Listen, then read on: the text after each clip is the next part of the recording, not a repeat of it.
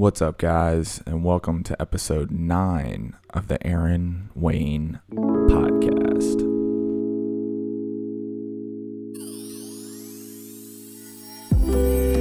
Hello, what's up, guys? Thanks for joining me.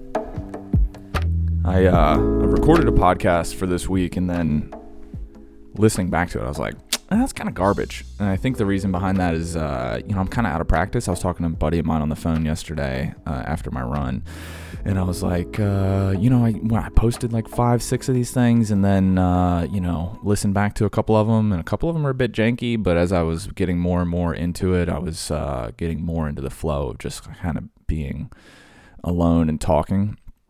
And the last 2 that I recorded to put in, I'm working towards 10 podcasts, which feels awesome. But the last 2 that I did were not that great. But if you listen to them, cool, awesome, good for you. And thanks for listening. So a couple things on my mind today, man. The school board in my school district just voted finally. They sort of kicked the can a bit until Labor Day. And they finally decided that we are, in fact, going back to school. So I got a lot of thoughts about that I might share. But right now, my body is so sore. I'm finally back into teaching public classes, which is awesome that we can do that safely and in a socially distanced way and, wearing masks in the lobby at my yoga studio and stuff. So it feels great to be back doing that, teaching in front of people, because that is a very missed experience for me as the teacher when doing it online. And dude, honestly, if you're doing yoga online and you're practicing yoga online, you know what I mean. It's different. When you're at home, it's like, the dogs are distracting. If I'm teaching, my wife has to like corral the dogs into the living room and try and keep them from barking, and like that's a whole dynamic there. But teaching in front of people is like, you get the energy back, which is awesome, instead of just giving the energy. So I taught a class yesterday with my buddy Jen, and she's a yoga teacher and a fitness instructor. So we're doing this thing where it's 30 minutes of fitness and then 30 minutes of yoga. And so she teaches the fitness, which is like, high intensity interval training. And then I teach some yoga. And dude, my glutes, my fanny is burning today. Like right now I'm seated cross-legged doing the podcast with you guys, and my hips, like my hip rotators are just so sore. So like just sitting like this is a crazy stretch. And this morning my wife was getting out of bed, and she sounded like, she got hit by a car. I mean, she was like creaking and like yeah. So here we are, getting back into fitness. But the thing is like I hadn't left the fitness game behind. It's just like that type of fitness where you're doing high intensity intervals of varied movements. It's a whole different experience versus running, which I've been running pretty consistently for the last month or two. Dude, I did some running on our cross-country trip, I did some running in Moab in the desert. They do the Moab 240 or Moab 205 or something like that. It's a couple 100 miles. They do this race over a couple days through Moab, the desert and the mountains around there, and it is a stunning place to do a run. I did a run. I'd like left. Katie was still asleep. It's like 7 a.m, and I just ran into the desert like a crazy person. Just like running into the desert. A couple people saw me, and like because we were camped on this BLM land. Bureau of Land Management, and so people just kind of camp, park, post up, do their thing, and saw a couple people like getting out of their tents and out of their campers and stuff, and I'm just running by. I saw a bunch of cows. I saw a sign that said dinosaur tracks. There's a little sign on this trail, and I was like, I'm going there. I want to see some dinosaur tracks. I have to sneeze. Oh boy. Hold on. There it is. I sneezed it out. We're good. Now we're back to it. So I was running, and then I saw a sign for dinosaur tracks. Ran and ran and ran. Turns out, no dinosaur tracks.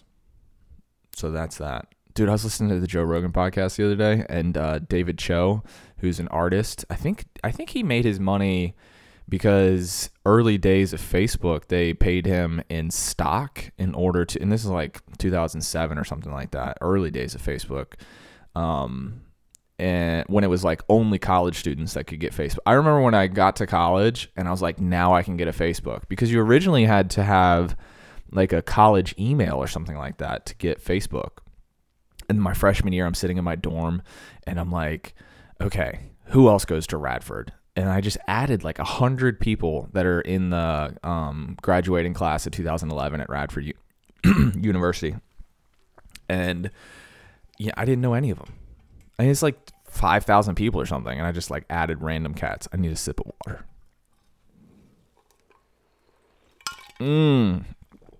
Yes. I had my greens this morning. I drink powdered greens for breakfast because I'm super healthy. And you're welcome. You should be doing it too. Powdered greens. So I have that for breakfast, but it like makes my throat... It makes my throat a little coffee, but that's okay. So yeah, I added all these people on Facebook and, you know, played the Facebook game for a while. And then, yeah, so David Cho is looking for dinosaurs in the Congo, apparently. So David Cho did all the artwork. He got paid in stock. And then the stock exploded for Facebook. And so he was on the Rogan podcast the other day, and he was like hunting for dinosaur. Like apparently he had heard a story, and this is like probably, I don't know, maybe before or after he got rich on Facebook. I don't know when it was, but it was not recent. It was like not within the last 10 years. And he's like, okay, well, they say there's dinosaurs. There's some dinosaurs in the Congo. Let me go check it out. And he did. And then he got lost in the Congolese jungle. I think he said Congolese. He got lost. And then he's lost for like 2 weeks with this guy. And then they're hiking, like realizing that they're probably going to die because they're out of food. Luckily, they had water filtration, so they could filter the water. And then he sees this like, he said pygmy. I don't know if the pygmies are in the Congo, but... but that's the term he used. I would just say maybe it's a native person that lived there, like tribal living in the Congo. And they like found this guy and tried to translate like, hey man, we're really hungry and we're lost. Can you help us? But they didn't speak the same language. So long story short, he ends up getting back to this village and they like, you know, give him fruit and honey and meat and all this stuff. And then he gets back to the States. I tell you all that to tell you that his Congolese, again, might not be the right term, but his journey through the Congo to find dinosaurs was as unfruitful as my journey to find the dinosaurs in Moab, the dinosaur tracks in Moab. So are dinosaurs out there? I don't know. There's some people that think that dinosaurs aren't real and that they were planted by the flat earthers. Dude, the state of people understanding the world is so crazy right now. I don't know. You know, my last podcast where I'm probably going to ditch it, I brought up the idea of, like, should I be talking about current events and politics and stuff? And it's just like it's so hard not to. But it's also so hard to listen to everybody's opinion and thoughts on, like, well, what I think about Biden or Trump or what I think about, because what's today's date? It's like mid-August 2020, so we have the election coming up, the 2020 election, and it's like everybody has an opinion on these guys and their VPs, and just the state of politics. And it's like it's so interesting that I have a friend of mine who thinks that democracy that not everybody should have the ability to vote. And on the face of it, that seems really crazy. And I'm not advocating for it. But then it's just like, I think that a person, and this is not I think everybody should have, just to be clear with you guys, I think everybody should have the right to vote, including felons. I think when you become a felon, you lose your right to vote, which seems a bit peculiar. Like, I can get behind, if you are a violent felon, that you shouldn't be able to own a gun, which that makes sense to me.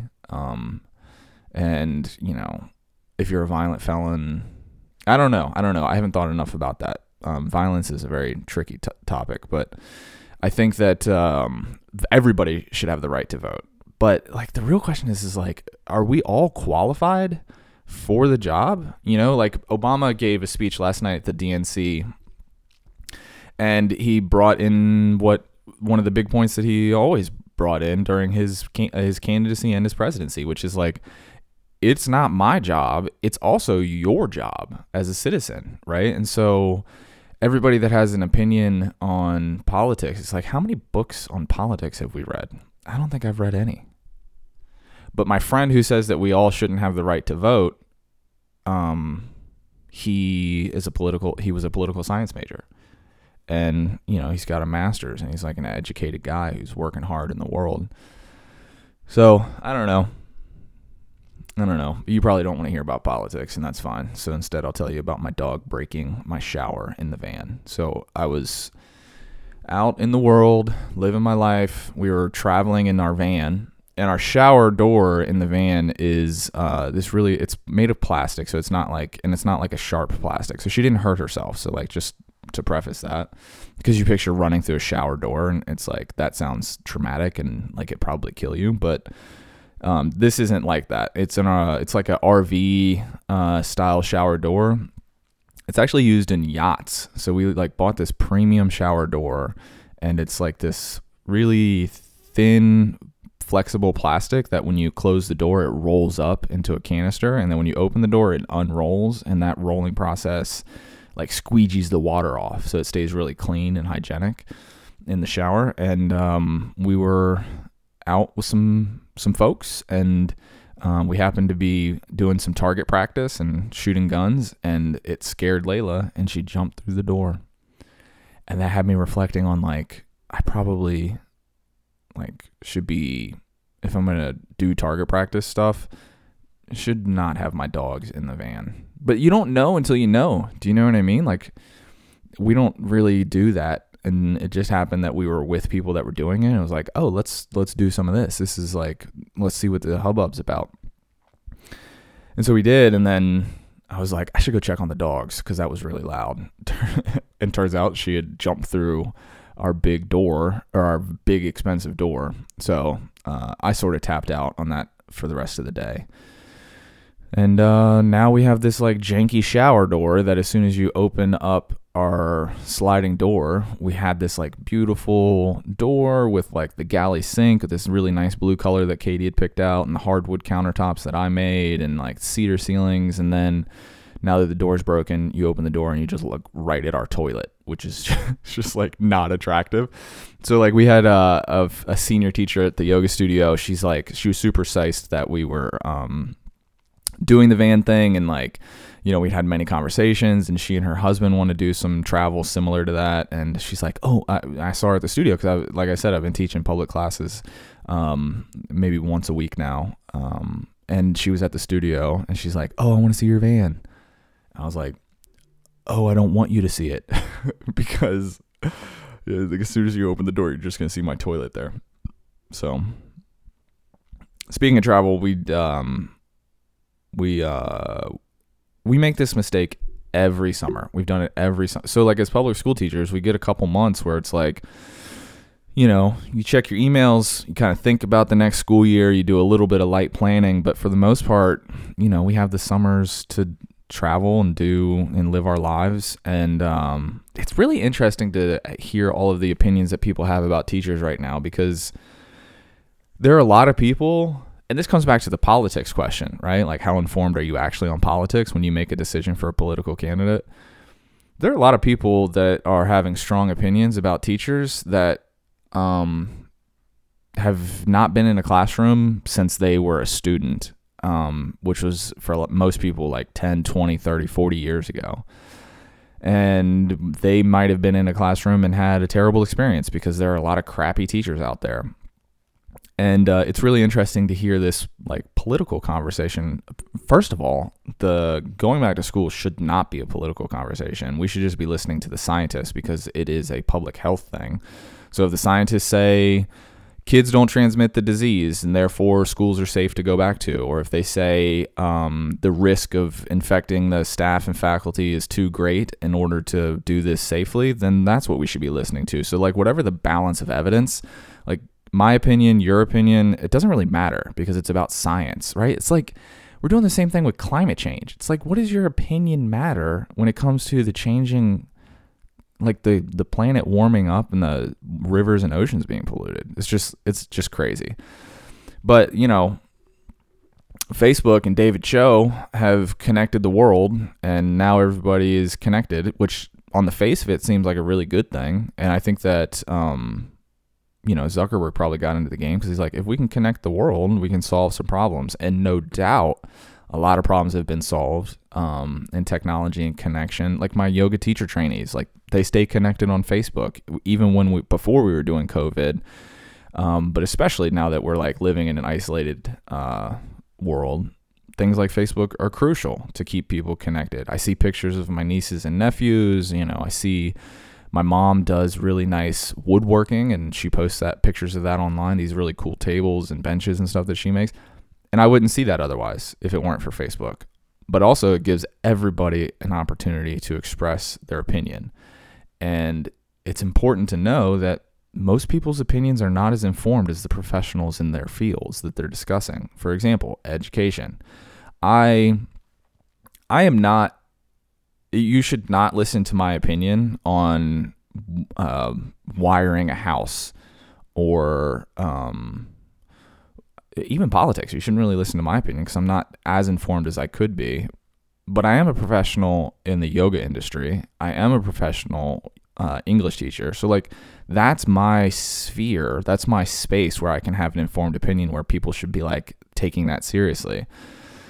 And it's so interesting to be in this space of like schools opening and looking at the school board and thinking about, you know, everybody, the school board, we watched the thing, today's Thursday, we watched the school board meeting on Tuesday, and each school board member was saying, you know, I'm getting, you know, hundreds of emails, half of which are saying we should go to school, half of which are saying we shouldn't go to school. I'm getting, you know, phone calls, letters, all this. And it's like, why do people think that they have in something that should be completely led by science, which is the health and well-being of a society when it comes to a dangerous pathogen? It's like people who study that should be working on that decision, not the public. Like we shouldn't, I'm not informed enough. And so, I don't know, I started that little rant to bring up the fact that we traveled this summer and we make this mistake every summer. I don't even know how I got to where I was right there. I have no idea how I got there. Is this podcast supposed to be funny? I don't know. I don't know. I got there because I was talking about the garden, and we made a garden, and I had these caterpillars destroy it before we left. And then Katie and I spent a day weeding it and like getting it ready and laying down cardboard to prevent weeds from growing in certain spots, and then also to hold moisture, which I think is a pretty good idea, putting down cardboard. Like, you know, who's not ordering from Amazon? You know what I mean? And you have all these boxes and you just take them to the dump. Use them in between your tomato plants to prevent weeds from growing in there. I mean, I just thought that was a genius idea. So you're welcome. Take that with you. You listened for 20 minutes and you got a piece of information that you can take into the world. You're welcome. So we weeded the garden, got it ready, and then we're like, okay, now let's go travel for 6 weeks. And then we got back, and the yard was like, I was afraid to mow the lawn because I was like, I'm going to run over a snake or a rabbit or something. Like, this is insane what this yard has turned into.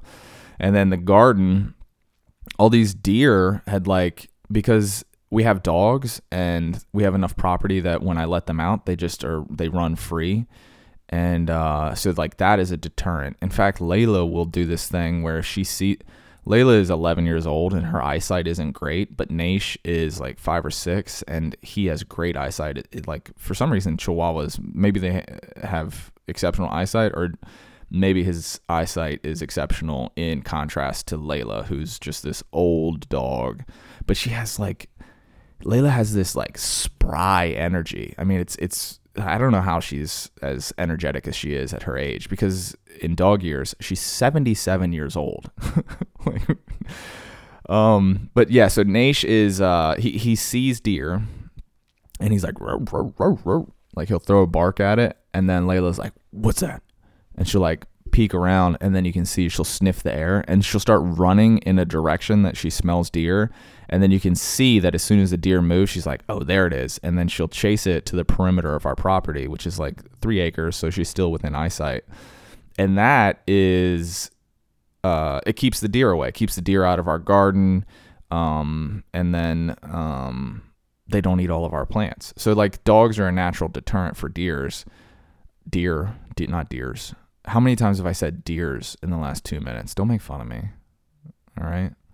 The podcast that posts this Monday, in like 4 days, Katie spends a fair amount of time kind-heartedly making fun of my poor spelling. So there you go. I'm not a great speller, and that's okay. So the deer ate all of our beans, right? They crushed our beans, and the cucumbers, when we got back, were pumping pretty hard. They were doing pretty well. We have so many cucumbers. Katie made a cucumber salad. And if you don't know what a cucumber salad is, congratulations. You're not a hillbilly. But cucumber salad is delicious. It's like mayonnaise, vegan mayonnaise, a little vinegar and onions. And then you just like cut all that up, mix it all up, some salt. And it makes this like really nice, it's almost like coleslaw, but not really. And using fresh cucumbers makes a huge difference. It's like, yeah, that's where it's at. Yeah, man. So, what else you got? I'm still sore. I'm telling you, my body is still sore, which is a good thing, man. I really want to step my fitness up. I had a dream last night, actually. So I don't know if you know who Matt Fraser is, but he won the CrossFit Games like the last couple years, and I had a dream last night. Here, Freudian to analyze this. This is a weird dream.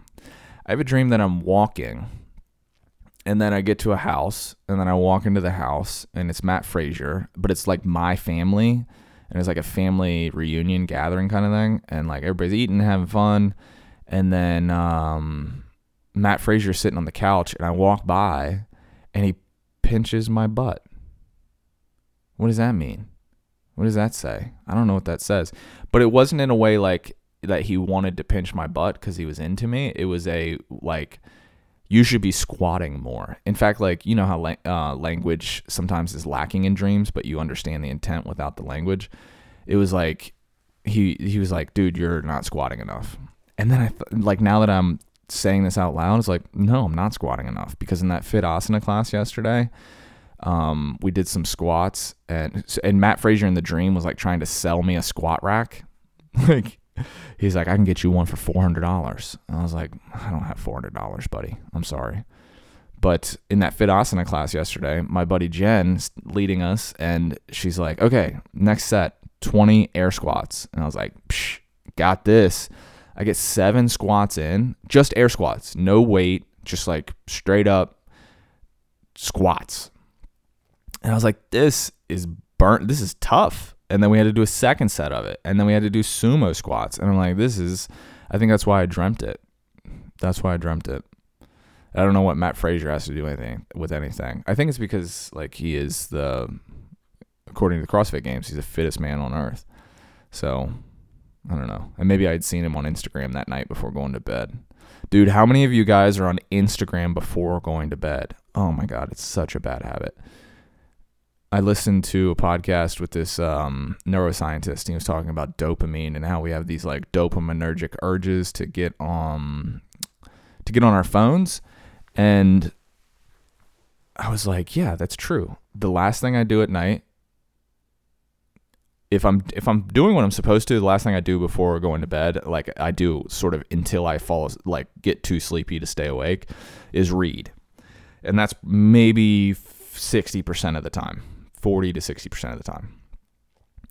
But usually before I start reading, I'm on Instagram and I'm just scrolling, not even really paying attention, just scrolling.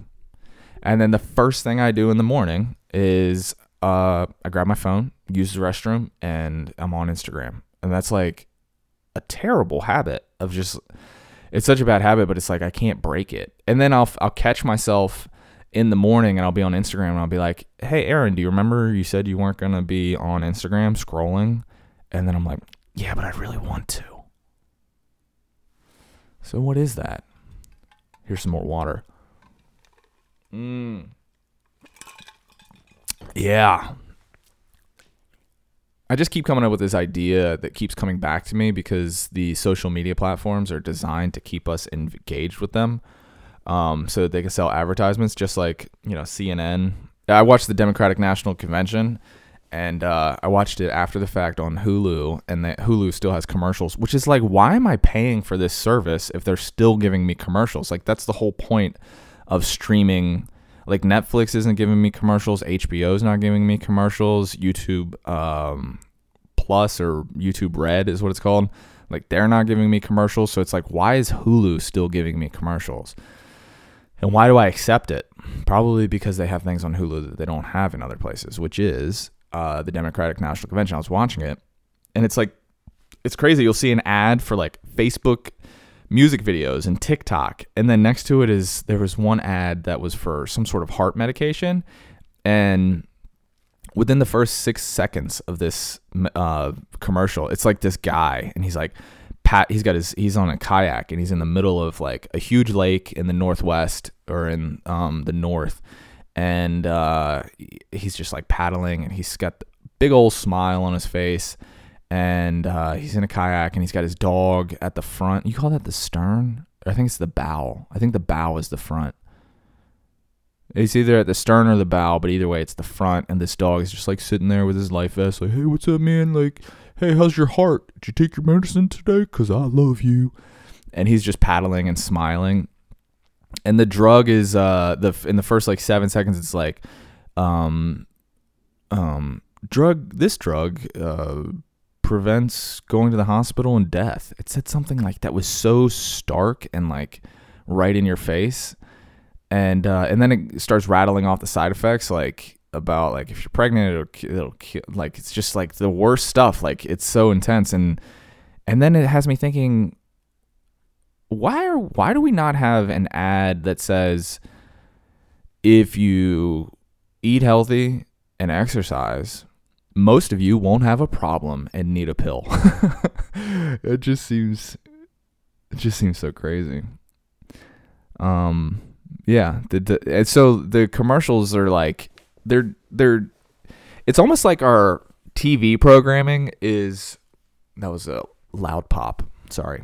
It's almost like our TV programming is designed to just get us from commercial to commercial. Like, it's just enticing enough to keep us moving so that they can pay their bills. And it just doesn't seem like an effective model for actually disseminating information. Like, the Democratic National Convention should be free of advertisement. It shouldn't be something like, our democratic process should not be subsidized by ads. So you'll have these, like, a TikTok ad, and then a heart failure ad. And then you'll have, and like the, you know, allegedly, politicians are taking on big pharma. Do you know what I mean? Like, they say these things like, this candidate is taking on big pharma and making sure that drug prescription prices are affordable. It's like, dude, the whole convention is subsidized by that. Like, are you really taking on big pharma, bro? Like, are you really setting brass to these companies? They're paying your bills. And so, like, sometimes I think about how these subtle forms of, it's not even so subtle, but I mean, these subtle forms of keeping us engaged with media is preventing us from reading books, and it's preventing us from having time where we're not distracted, where we can focus on a task. And so, how many people? We have 7 billion people on this planet. You can tell me that there's not a Buddha or a Jesus or an Einstein or a Susan B. Anthony, who somehow was pardoned by Trump recently. Like, she died in the early 1900s and he pardoned her. It's so manipulative. It's just like, was that really on your mind, Trump? Was that in your crawl? Like, here's my Trump, China. That's all I got. It's not even that good. But is he really like stuck on, man, I would love to get this wall built, but first things first, Susan B. Anthony needs to be pardoned. It's like, dude, who in the history of this country looking back is saying Susan B. Anthony like needs, like who's looking back and condemning her record? Do you know what I mean? Like, and looking back and saying like, you know, say what you will about Susan B. Anthony, she deserved the charges drawn up against her. It's just so ridiculous. It's so token and that might not even be the right use of that word. It's pandering. It's like it's a form of manipulation. One of the things that I try to do in my life is to prevent myself from being manipulated. Top 3 values for me. I got my values board up here, right here in the office. Top 3 values are, I actually don't have them written on there, but they're written on the whiteboard in our kitchen. My top 3 values are autonomy, authenticity, and growth. And when I look, and I invite you to look up Nonviolent Communication, NVC by Marshall Rosenberg, and check that book out and kind of figure out what your top values are. And then you can start to look through, you can start to see the world through the lens of your values, which is huge, because when something gets in your crawl, I keep saying that, when something gets your goat, something grinds your gears, something grabs your giddle, you can see like, is this bothering me because my values are being met or being challenged or not being met? And when I look at my top 3 values, autonomy, authenticity, and growth, and then I look to much of what we consume in the world, it's like so much of it is inauthentic and trying to manipulate us to purchase things or to keep us tuned in long enough so that they can just show us an ad so it can get into our subconscious. So that takes away that's inauthentic, and also takes away our autonomy, because though we may or may not realize it, or we may realize it to a more lesser degree, people are trying to convince us of things. And if we can't quiet ourselves enough to listen and notice, and if we haven't established what our needs and values are, we're just going to be swaying in the wind. It's like we're these big, powerful trees, which is what a human is. A human is a powerful, powerful thing. It can have vast impact on the world and people and animals, both for the positive and the negative. And if we don't realize how powerful we actually are, then we're just these, just kind of swaying. We're just swaying as people try to influence us, which takes away our autonomy. And I'm not into it. Not into it, man. So sometimes I think about like how many true geniuses there are out there, which is a form of privilege in of itself, and that privilege should be utilized for the common good. And if you've got the next, I don't know, name somebody. I got a Buddha statue in here, so I'll just say Buddha. If you're the next Buddha and you've been programmed, I mean, programming is such a harsh word. I sound like a conspiracy theorist. How about all the conspiracies? My goodness. Like somebody said, I just watched a press conference. Should I be talking about politics? I think I'm going to, because you're probably not listening right now anyway. So whatever, I'm just talking to myself, which is fine. I just watched a press conference that Trump did the day after the third day of the DNC. And somebody asked him, about QAnon, which I don't know anything about QAnon. I know very little. In fact, I don't know really anything about QAnon. But I think their thesis, I don't even know if I want to say what I think it is, because then it's like I'm propagating something. Like QAnon could be, for all I know, an actually a righteous organization, or it could be like a really like crazy organization. I just don't know. But apparently what it is, according to this news reporter who asked Trump the question, is that she asked Trump, like, hey, you have a lot of supporters in the QAnon movement. Like, what do you think of that? And then he goes off like, people support me. They love me. It's great. It's fantastic. And then she like follows up. He goes to, he's like, you sir in the back. And she's like, no. You don't understand the question. QAnon, and what she said, QAnon, this is what she says QAnon's beliefs are. QAnon believes that you, Trump, are saving the world from pedophiles and cannibals. What? Is that what they believe? That this is the guy who's saving the world from cannibals? Side note, my worst fear is cannibalism. I thought I'd just leave that with you. I don't know what your worst fear is, but my worst fear is cannibalism. We can talk about it later, but I don't want to talk about it right now because every time I talk about it, it genuinely is my worst fear and it makes me uncomfortable, so I'm not going to talk about it anymore. But it's my worst fear. Ask me about it. Send me an email, hello@aaronwayneyoga.com. Tell me what you think about cannibalism. And then he goes back into like saying, like, his response to her saying, these people think that you are saving the world from pedophiles and cannibals. He says, is that such a bad thing? What? Dude, he has no... I'm not going to go into it. And then I tweeted today, I was like, I genuinely would love to talk to somebody who plans to vote for Trump in 2020. I am willing to be convinced. I am willing for someone to provide the proper argument that he is the better candidate, because I have no idea why somebody would vote for him in 2020. And on good faith, if you reach out to me, Aaron Wayne Yoga on Instagram, hello@aaronwayneyoga.com. I would love to hear what you have to say about this, because I don't understand why someone would vote for him in 2020. Joe has got all his problems. I get it. But like, I don't know. Let go of politics, Aaron. Let go of politics. My garden's doing well. Blah, blah, blah. Doesn't it sound so like stupid to be talking about things of like no substance when the world is burning? Dude, Bernie Sanders had the best line of the DNC.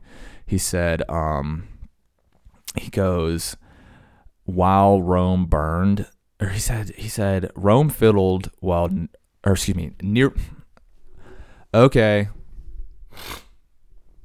Try again. Nero fiddled while Rome burned. Trump golfs. I mean, that's like a mic drop moment. And like also really speaks to what people like Bernie think is happening. I mean, he compared our current republic to the fall of Rome, which people have been doing for a decade now. Remember 2012? I read this book by a guy. What's his name? Doesn't matter. He wrote a book, 2012, The Return of Quetzalcoatl, which Quetzalcoatl was... I think he was Mayan. It must be Mayan because of the Mayan prophecy of 2012. If you are listening to this and you were like, if you're not my age, 2012 was a big deal because the Mayan calendar ended in some capacity. Like they had these big cycles of their calendar, very advanced civilization, to what my understanding. But I read this book in like 2010, 2011, and I had like maybe a 40% confidence that the world was going to end on December 23rd, 2012. Is that embarrassing? Yes. I just graduated college. Somehow I'd learned about this in like my freshman or sophomore year. Somehow I like got into the zeitgeist. And this is like one of the original conspiracy theories. Think of the level of conspiracy theory that has been developed because of the internet. Do you know what I mean? But also on the other side of it, think about, in my personal experience, I think I've learned more on the internet than I ever did in school. I learned how to build my van. I've learned how to teach yoga well. I've learned about history.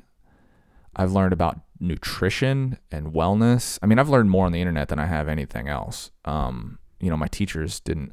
The structure of a classroom is not... The structure of a modern classroom, which was created in the Industrial Revolution, the structure of it, like seated in rows, we go by bells, all that stuff, like that's very industrial.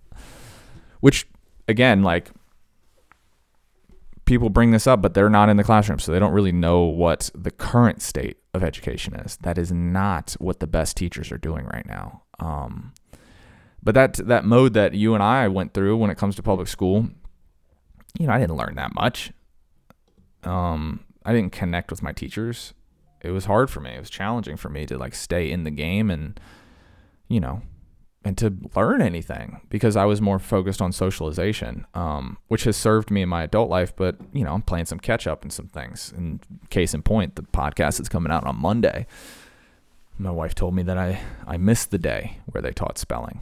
I must have missed a lot of days. And even when I was there, someone with ADHD, like my parents never medicated me or took me to therapy for ADHD. And like, if you can't tell from this podcast, I have ADHD and like, it's hard for someone like that to learn. And so I didn't. And that's because the structure of the classroom wasn't conducive to my learning style. And I teach 110 students. I can't personalize that to each student. We need more teachers, better paid teachers, more qualified teachers. And I get frustrated when people in the world think they know what teaching is. And you know what's really interesting? And, you know, Katie and I were talking about this because, as I mentioned, she's a first grade teacher. She and I were talking about this in the spring, 2 weeks into the remote learning process, which was very flawed because the rug was pulled out from educators and the whole world, frankly. And we had 2 days to build a curriculum for 5 weeks that would be done online. And so, like, say what you will about the spring semester of 2020, but we really did do our best and we worked and tried to get it done, and it was okay, but not great. I'll be the first to admit that. It could have been better, but we also didn't have much time, right? And so the thing that's really interesting is that, you know, I'm still teaching, I'm still doing videos, and like, what we didn't know was how to make it equitable, because in my school district, there are some very privileged families and there are some under-resourced families. And what that leads to typically is you have a parent in a privileged family, a kid who has a parent at home, or maybe they don't have a parent at home and they're 13, so they can stay at home by themselves, but they have, you know, an office that they can work in and there's only 2 kids in the household, right?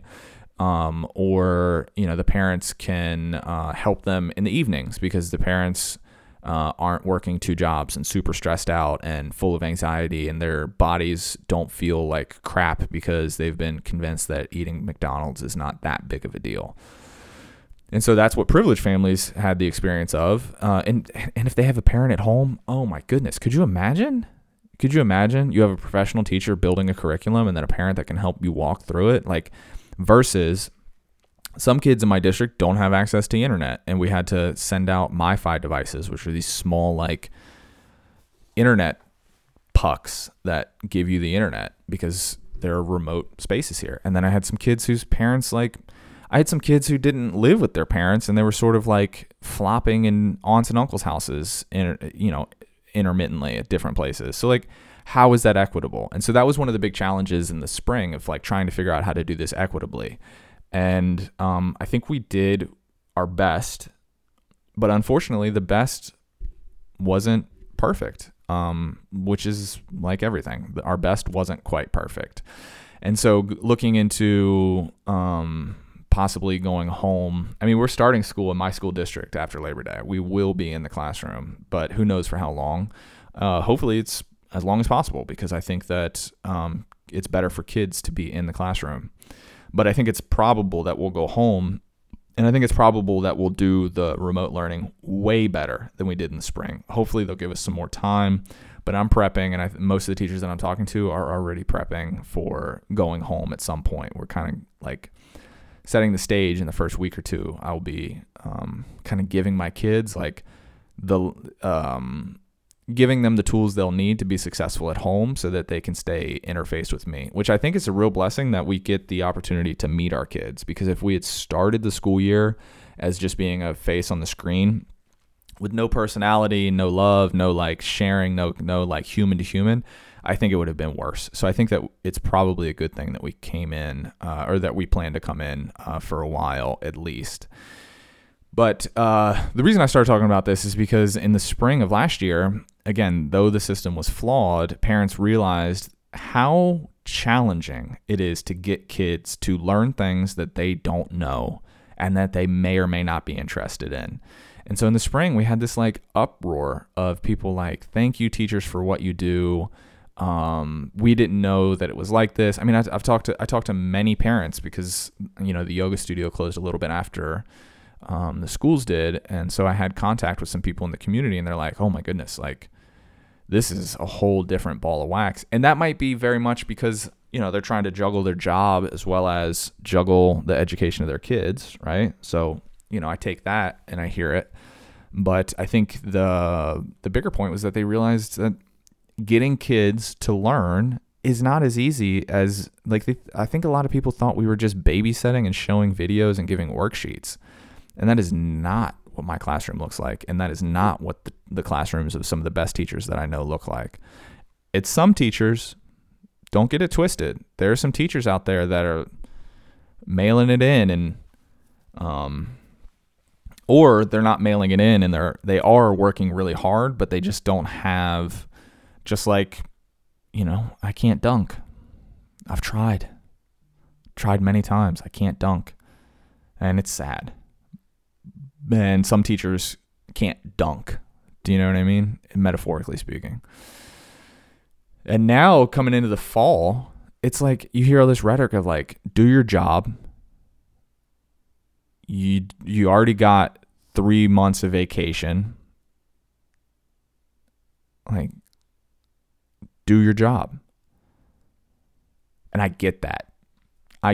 Because people didn't stop working. You know, teachers, I had 2 months off. I had the summer off. I was working in the spring, albeit in a very different way, but in the summer I was off. People were still working, but a lot of people weren't working, unfortunately. 30 million unemployed Americans. So crazy. As of mid-August 2020. So crazy. 30 million. And so people have their gripes. I get it. But, you know, I wouldn't assume that I know what it's like to be a doctor. I wouldn't assume that I know what it's like to be an electrician. I wouldn't go in and say like, hey man, you should be wiring the house the way I think you should wire the house. It's like, dude, what, are you educated in working with electricity? You know what I mean? Like I can't go to Taco Bell and say, listen guys, the way you need to be doing these tacos and taking these orders is XYZ. And what I really don't like is that you're not doing your job. It's like, dude, you don't work here. Like, how do you get to say something? Though I get it, I am a public servant, which means I serve the public and the public has a right to have input. But it's like, you don't know what it looks like. You don't know what, come into my, I invite you. You got to go through background checks and stuff and you got to be vetted because the school's very serious about that sort of thing. I invite you to see what we do in my classroom. I love being a teacher. It gives me value. I know that it's useful. And maybe I'm probably coming across a little sensitive here. That's okay. It's serious. It's my profession. Yeah, it's my profession. Dude, how mad did doctors probably get when people come in and so my wife got her appendix taken out in the middle of Texas. That's a whole story that I don't have time for today, but we were traveling and we're in the middle of nowhere, an hour and a half from a hospital, and my wife's like, I think I have appendicitis. And I'm like, okay, that's terrible. And so we had to drive and like blah, blah, blah. We get there. I'll tell you the story another time. But we get to the doctor. And, which was like that was a whole experience in itself. And we say, you know, we Googled the symptoms and, all the symptoms line up with appendicitis. And he's like, Dr. Google. And so like, as I reflect on all of the grievances that I just aired on people being critical of public teachers and public education in this time where it's like public education is really part of the conversation, I think that it's probably really hard for doctors too, as information becomes more freely available and, you know, scientists are giving information out, and like we have access to all of this information, you know, you become more informed on what's going on with bodies and wellness. But you're not really, like, we're not doctors. I didn't go through all that stuff. Do you know what I mean? So if I were a doctor, I would be really aggravated with people getting on WebMD and saying, I think I should get this treatment. It's like, dude, you're not a doctor, man. I went to school for this, and I'm $130,000 in debt so I could be your doctor. Don't tell me what Google said. So I don't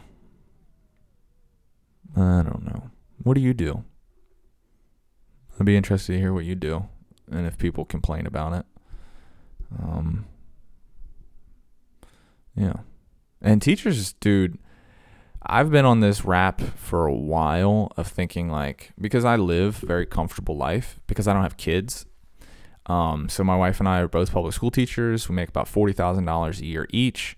And, that has been fine. You know, we save, we're not in crazy debt. Like, we have a lot of student loan debt, which is like, I have more student loan debt than what I earn in a year. So wrap your head around that. But, you know, we live comfortably. And I've always, you know, asked me 2 years ago, like, do teachers get paid enough? I'm like, yeah, I get paid enough. I'm good. But now that we're talking about like buying a house and having kids and, you know, settling into that sort of thing and kind of letting go of the travel for a bit, it's like, we don't make enough money. I mean, how many people get to have a parent at home with the kids?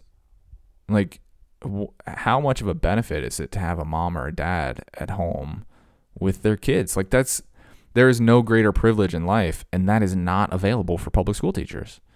It's just not available. And I had this idea once, because I do live in a very privileged community, and I'm blessed to do so, because it makes, when there's economic resources in an area, it makes everybody's life better. Even, you know, people who aren't of the higher economic bracket in the area, everybody's life gets better. And there's research to support that. And so I had this idea once. I thought about, this was like in the last year when I really started thinking about, like, it's crazy that I get paid what I get paid. In fact, Virginia is, if you took all of the people who have a college degree and the level of education that I have and my wife has, and working in a public-facing serious profession, you took all those people, put them in a pile, teachers make on average 35% less than those individuals. Yeah, so 35% less. So in that category would be people like,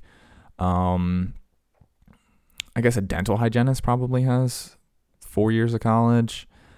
People that are working in business, people that are in administrative roles or administrative assistants and stuff like that. If you take all of the people with 4 years of education that are working in a public-facing professional job, teachers make 35% less than them. Isn't that crazy? At least in Virginia. Some states are better than ours. Ours is one of the worst for that, which is crazy. That's just insane. Doesn't make any sense. And Trump's talked about a couple weeks or a month or so back, if we don't send teachers back to school, he's going to defund the public education. Are you kidding me? And then he calls defunding the police an insane idea, which, like, I don't know enough to have a strong opinion on that, but how is defunding or reducing the funding of the bedrock of a thriving democracy is the access to a free and fair public education? That is the bedrock of our democracy. Access to a free and fair public education system. And you're going to try and take money away? It's so crazy.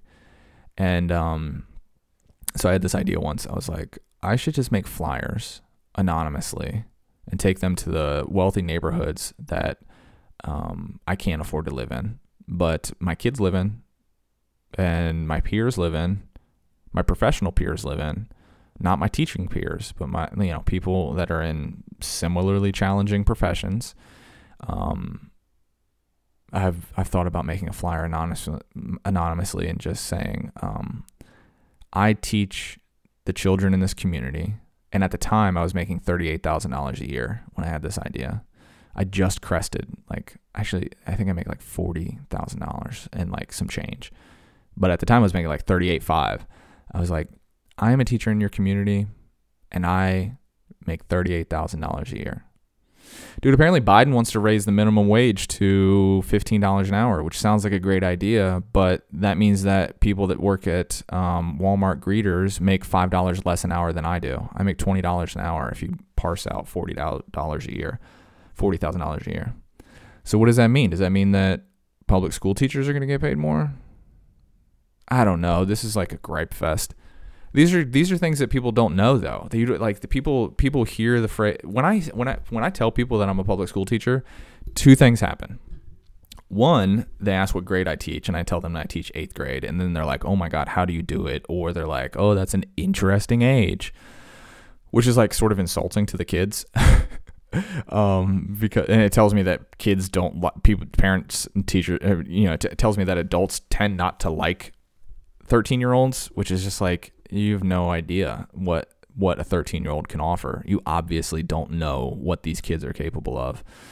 Sorry, I got distracted by a text, so that's the first thing I hear. And then the second thing I typically hear is, oh, thank you for what you do. You guys don't get paid enough. And I'm like, you have the ability to fix that.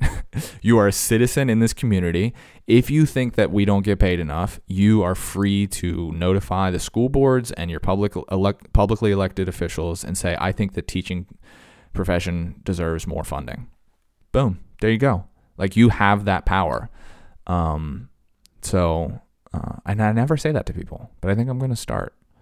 Because those are the two responses that I get. Either they're like, "Oh, 13-year-olds. Oh my goodness, that's crazy. You must be really hard for you," which it is, but it's also extremely rewarding to see what a 13-year-old is capable of, and to see how like nimble their minds are. It's unreal. I could do a whole podcast just talking about that. And then they say, "You guys should get paid more." It's like, well, why don't you do something about it? Because this is not an active form of activism by telling a teacher you don't get paid enough. It's also just sort of insulting to say that to somebody. Like, it's like you're poor, right? You work really hard and don't get paid enough. My mom would work 3 jobs at a time to make sure that I could eat cheese and mustard sandwiches. I went through a period where I ate beans and rice for 2 months. I know what poor is, and I'm not poor as a public school teacher. But if they want, I don't know what they want. If they pay us more, they're gonna have to start firing teachers though, because but also, how do you even fire a teacher? Like, how do you qualify and quantify the quality of a teacher?